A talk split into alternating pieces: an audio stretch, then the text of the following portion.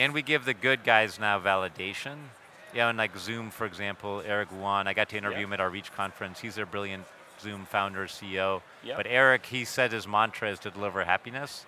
And that's really how he's built Zoom and is such a success, is you know he really cares about each customer, but it's also what he said he loved about the G two model.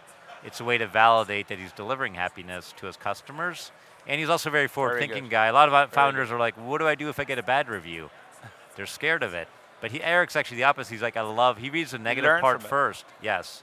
And he's an engineer, and he's like, obviously, you'd rather have everyone be happy, but he realizes his Zoom product is a work in progress, video conferencing's hard, but so he sees a problem and he engineers a solution right away. And so I think that's also the forward-thinking entrepreneurs, how they're looking at it. The weekend after his I P O, he became a multi-billionaire. Yes. The weekend after it, there was someone complaining about Zoom on Twitter, and he got in a uh, Twitter thread with them, and he coded that weekend a solution for that customer.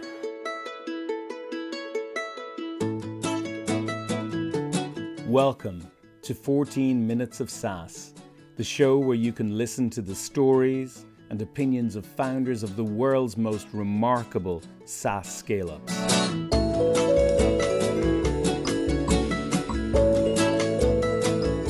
In this, the second of three episodes recorded with Godard Abel on the podcast stage in SaaS Talk in front of a live audience, he talks about the accelerated growth that can be experienced when growing your startup within a major SaaS ecosystem. And he talks about how his biggest company so far, G two, is revolutionizing how companies select and purchase software in a B two B SaaS world. And speaking of Salesforce and uh, tactical plays, a good friend of mine, Fergus Gloucester, who scaled Salesforce uh, one year after it started in San Francisco from out of here, and Marketo here as well. He always says tactics beat strategy any day of the week. True. Um, and that's what I'm li- hearing when I listen to you talking about your experience with uh, with Big Machines. Is that something you've taken with you with the other with your other in your other companies? Yeah, I certainly agree with your strategy that you know it's more tactics because strategy doesn't take that much time.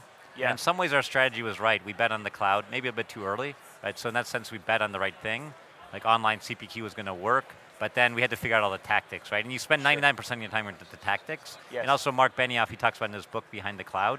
Fascinating book, I'm sure you've read it, right? Yeah. But he has about one hundred twenty plays, which are all tactics. Yes. But that's how he made Salesforce succeed. And now people say he invented it, he was the only one. That's actually not true. No. I mean, in nineteen ninety-nine, two thousand, when Mark started Salesforce, there were about twenty people with the yeah. same idea as Mark. Yes. On-demand, online, C R M, yeah. but he did it better.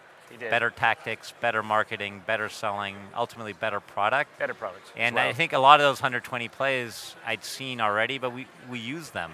You know, and they're little things like how do you run an event? I remember one of the little tactics was like, hey, hold your event at a fancy hotel. This was even when Salesforce was poor still. They didn't have a ton of money. Yeah. They're like, you get brand association. You know, so hold good. it at the Saint Regis. Yeah. And yeah. just buy people drinks at the bar, but now you associate with the Saint Regis. Yes. And so just little tactics like that, and Mark has one hundred twenty in the book, probably Salesforce has hundreds, yeah. and they all add up, right? If you execute all those tactics well every day, all of a sudden you look like a genius, yeah. and then that's people now today, like, you invented C P Q. Well, no, I didn't, right? Same thing, there were like you just made thirty vendors. Yeah. We just did it a little better. better through better execution day to day over many years, and then all of a sudden everyone's like, oh, wow, you're the leader, you're a genius. It's like, well, no, just a lot of small steps, a lot of hard work over a lot of years. Now, you took a couple of years to think about life, I think, and then you uh, you went and did the same thing, really, in the cloud. Uh, you went after the S M B space. Uh, you knew you were building something much easier to use, to scale, and over time you knew you were going to build out also the, the, the, the, the functions on it as well. Tell us a little bit about uh, the similar level of success you had with Steelbrick over a much shorter period of time. Yeah, and that was really, it was kind of a next-gen C P Q, we call it next generation, and Big Machines was bought by Oracle in two thousand thirteen. Yep. And so that was really inspiration because we thought, oh wow, the Salesforce ecosystem, they're going to leave the ecosystem, and so there's a bit of a vacuum. And obviously there was Aptus that was doing well, but they were very enterprise, very custom C P Q solutions. Oh, yeah. And so we thought S M B, but also mid-market. As you know, the commercial business unit sure. at Salesforce, as they call everything, probably like one to, let's say, two thousand employee companies. Yep. We thought, wow, that's a huge market. And, but we had to build it easier to deploy because the challenge with Big Machines was a very powerful app, but we had built our own cloud, our own Oracle database, very configurable, but very hard to implement. Absolutely. Yeah, and yeah. so that was with Steelbrick, the idea was let's use a native Salesforce admin platform, you know, which is actually very easy to configure. Salesforce admins know how to use it. Let's just bring C B Q into that. And so Steelbrick was different. It was built totally native sure. on top of Salesforce, using the Salesforce admin paradigm. And I partnered with a great C T O, Max Rudman, okay. who'd actually already been building an app called Quote Quickly, and it was really just quoting. I, I wasn't doing the C P Q yet, so he and I teamed up. He'd already built this Quote Quickly app, and we said, hey, let's turn this into full-fledged C P Q. Let's build Steelbrick together. Yep. And then together, we were able to, in about seven quarters, right, really take you know, Steelbrick to almost the same level of success Big Machines had after thirteen years. Absolutely. And yeah. part of it was also timing, because obviously by two thousand fourteen, the other thing had changed. It was an established market. People were buying. You know, it wasn't like two thousand where no one was buying. So people were buying, they were looking for C P Q, and really all we had to say is, hey, ours is more native, and that's actually where we then, we'd also actually started G two, yes. right before I got involved with Steelbrick, and then we actually used G two reviews to validate that. Because ah. we'd make the claim, we'd tell our customers, hey, the good thing about Steelbrick, you can go live in four weeks, eight weeks. Sure. And they're like, yeah, sure, Godard. You told us that with Big Machines, and it took eight months, twelve months. Yeah. App yeah. just take twelve months. I don't believe you. Yeah. You're just a salesperson making a claim. And that's when we said, well, hold on. We asked all our customers to write reviews on G two with their LinkedIn profile. So you can see it's not so some validated. Anonymous fake person, it's somebody in your LinkedIn profile. We've partnered with LinkedIn, you can filter reviews. And one of our best customers was Lars Nielsen, at the time V P of Sales Ops for Cloudera. But we had him write a review with his LinkedIn profile. Lots of people in the Valley knew Lars. And we pointed to Lars and lots of other people they knew. Yeah. We're like, look, they've written it. Lars wrote, Cloudera went live in four weeks yes. in C P Q. And people are like, that's unheard of, but now they have one hundred customers who validated that. Now I believe you, great, I'll buy. And so that was, and obviously especially mid-market S M B, that's what they wanted. Something yeah. quick, lightweight, just like Salesforce. And we created training modules so Salesforce admins could even self-administer, self-deploy C P Q, and you know, manage it like they do the rest of their Salesforce. And that had been unheard of. And that's why I think ultimately also Mike Rosenbaum, my boss, head of C R M applications at Salesforce. Now he's a C E O of Guidewire Software. Yeah. Great for him, but he saw the potential right away because he was running Sales Cloud. And he just said, oh wow, this C P Q, I can take it to thousands of Salesforce customers.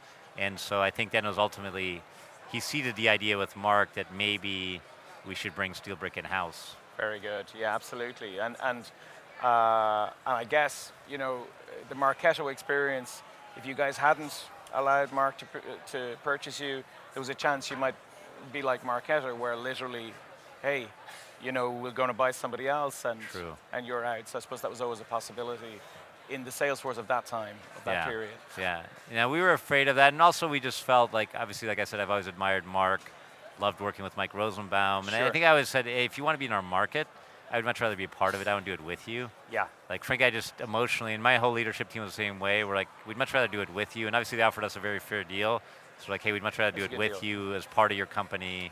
than, you know, we certainly didn't want to ever compete with them. Absolutely. Um, but your biggest success so far, I think you'd agree, is G two. Um, it's now- Still a work in progress. It's still a work in progress, but I'd be surprised if it's not, if it's uh, not uh, more valuable. But it is, I think it's officially more valuable Um, than either one of the other the other two. I know you're north of half a unicorn anyway you were, I'm sure you're way beyond that now. Um, but um, uh, talk to me a little bit, because we've talked about it a lot, because of course uh, I was interested in building something in the domain myself, but um, we've met several times and talked about this. Um, you help people buy the right software and services for their needs. You help companies do that in the B two B SaaS space. Because uh, when you're buying software, you're buying something invisible. And True. really the only thing you can go by is uh, some sort of validated uh, opinion, some sort of validated indication that people have gotten benefits from before. That's not something you can get from a Gartner, great company as it is, um, or an, you know, or, or any of the Forresters, because they're really about magic and about gurus, and, and also developing relationships sometimes mm-hmm. with the vendors. You always have to develop relationships, maybe slightly different type of relationship, chasing them around. Um, your quadrants are backed by data, not by magic. Um, is that what makes it so compelling? Because uh, I use you as a filter all the oh, time. Thank you. When I'm looking for, even for guests actually, mm. because I see you as a proxy. If they're doing well in G two, it's a proxy for a propensity to make customers successful. Indeed. You know, because really apps and software are an extension of the company. True. Um, so talk to me about, and it's it's proven. A lot of people were frowning at it in the early years. I believed in you from the start. Oh, I don't know if you remember you. that. Yes. But uh, you know, tell us about that that success that you've had over the last few years yeah. with G two and where you are now. Yeah, and G two at the beginning, there was a lot of skepticism in the first couple of years, and we were lucky we'd sold our first company because the first two million bucks we had to fund ourselves. So at the beginning, V Cs were like, I get the concept, but our enterprise users are going to share, and how long is this going to take you? And we couldn't generate any revenue either for a couple of years, so we had no sure. metrics. Sure. So it was, we were fortunate we could, because we believed in it so much, because we just thought it was missing for our industry. And they always say, you know, for a startup, you want to kind of scratch your own itch. Yeah. And our itch, a bit of it was Gartner. It was a big scratch, actually, that, you know, but, and a lot of it was, even if the analyst is perfect, it was just that the, it's a legacy, it's, it's a publishing model. And what my biggest frustration was, it was very lagging. Sure. You know, so with Big Machines, first of all, it took us nine years to get in a report. And then they wrote, finally two thousand eleven or twelve, nine they called years. us the leader. But then even when they published, it was always, because we'd send them all our input, our surveys. It would often take them a year to publish. Yeah. So by the time they published the report, it was already a year out of date.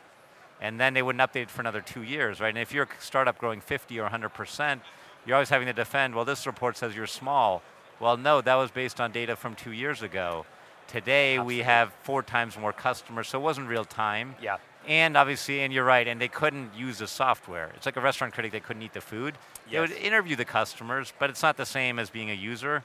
And so, and the consumer model by two thousand twelve when we started G two, it was proven. We used reviews on Amazon. Absolutely. TripAdvisor. Yep. And Glassdoor for employees, started to bring in the enterprise, and we're like, we want that transparency that Glassdoor brings. Another filter I use when I'm looking for people to interview. Yes. I and, look at that. And actually I had multiple people this week now in our industry, they changed jobs based on Glassdoor because they want to know what's the culture really like, but yep. they also look at G two. Because they want to know are the customers really happy. And I do think before you make a career choice, or you pick someone to associate your brand with, to come on your show, you want to make sure. G two, Glassdoor. Exactly. Are they good people? Do they take care of their employees? Yep. Do they take care of their customers? Yep. And, and ultimately, I think that's what every customer wants. If you want to associate with a company, and Mark Benioff, his number one value is trust. Yep. And I know when I was at Salesforce, he would talk about Glassdoor. When I was leaving, I think I showed him G two, so hopefully he's talking about G two more and more. um, but, you know, but I think also that trust, that transparency, yeah. if you want to be a trusted brand, yes. then, and I think now Glassdoor, G twos are ways to validate, can I trust your company? And even this age of G D P R, yep. you know, can I trust you with my data? Absolutely. Can I trust you? Yes. And that's, I think, the essence of G two. And enterprise software, frankly, there have been, like twenty, thirty years ago, there were some sleazy tactics. Absolutely. People would sell PowerPoint, yep. and you know, sell it four years ahead of shipment. And obviously, you're the customer, you're betting your career. It can be quite scary.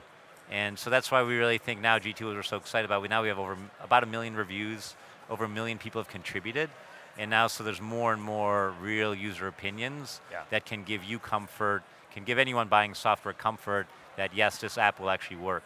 And the beauty is that it really it's core to your brand equity is that trust element. Uh, you know, you actually can't, uh, you could take a few fast deals off a, a few companies, but your business will be gone after a year or two. So it, it, I mean, you're honest guys anyway, but it's the actual core brand equity keeps you honest. Um, True. Which is a really, really strong thing to have inside your business.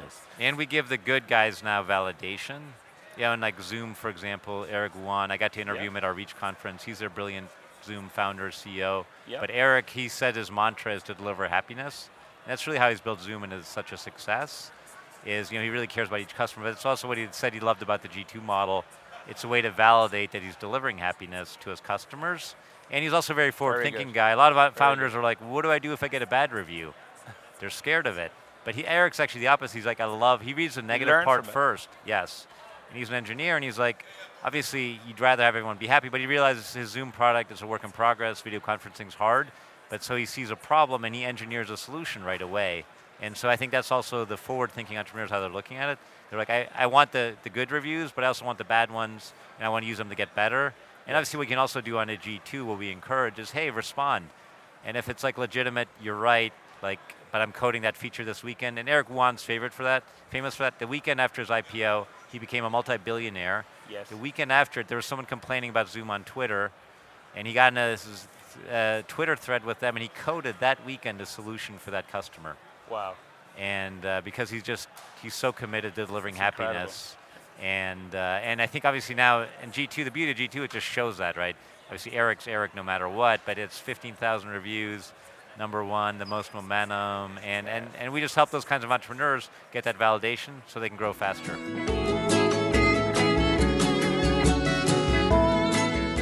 In the next episode, we bring up episode one hundred, and fittingly, it's the final part of a three-part interview with Godard Abel, C E O and co-founder of G two.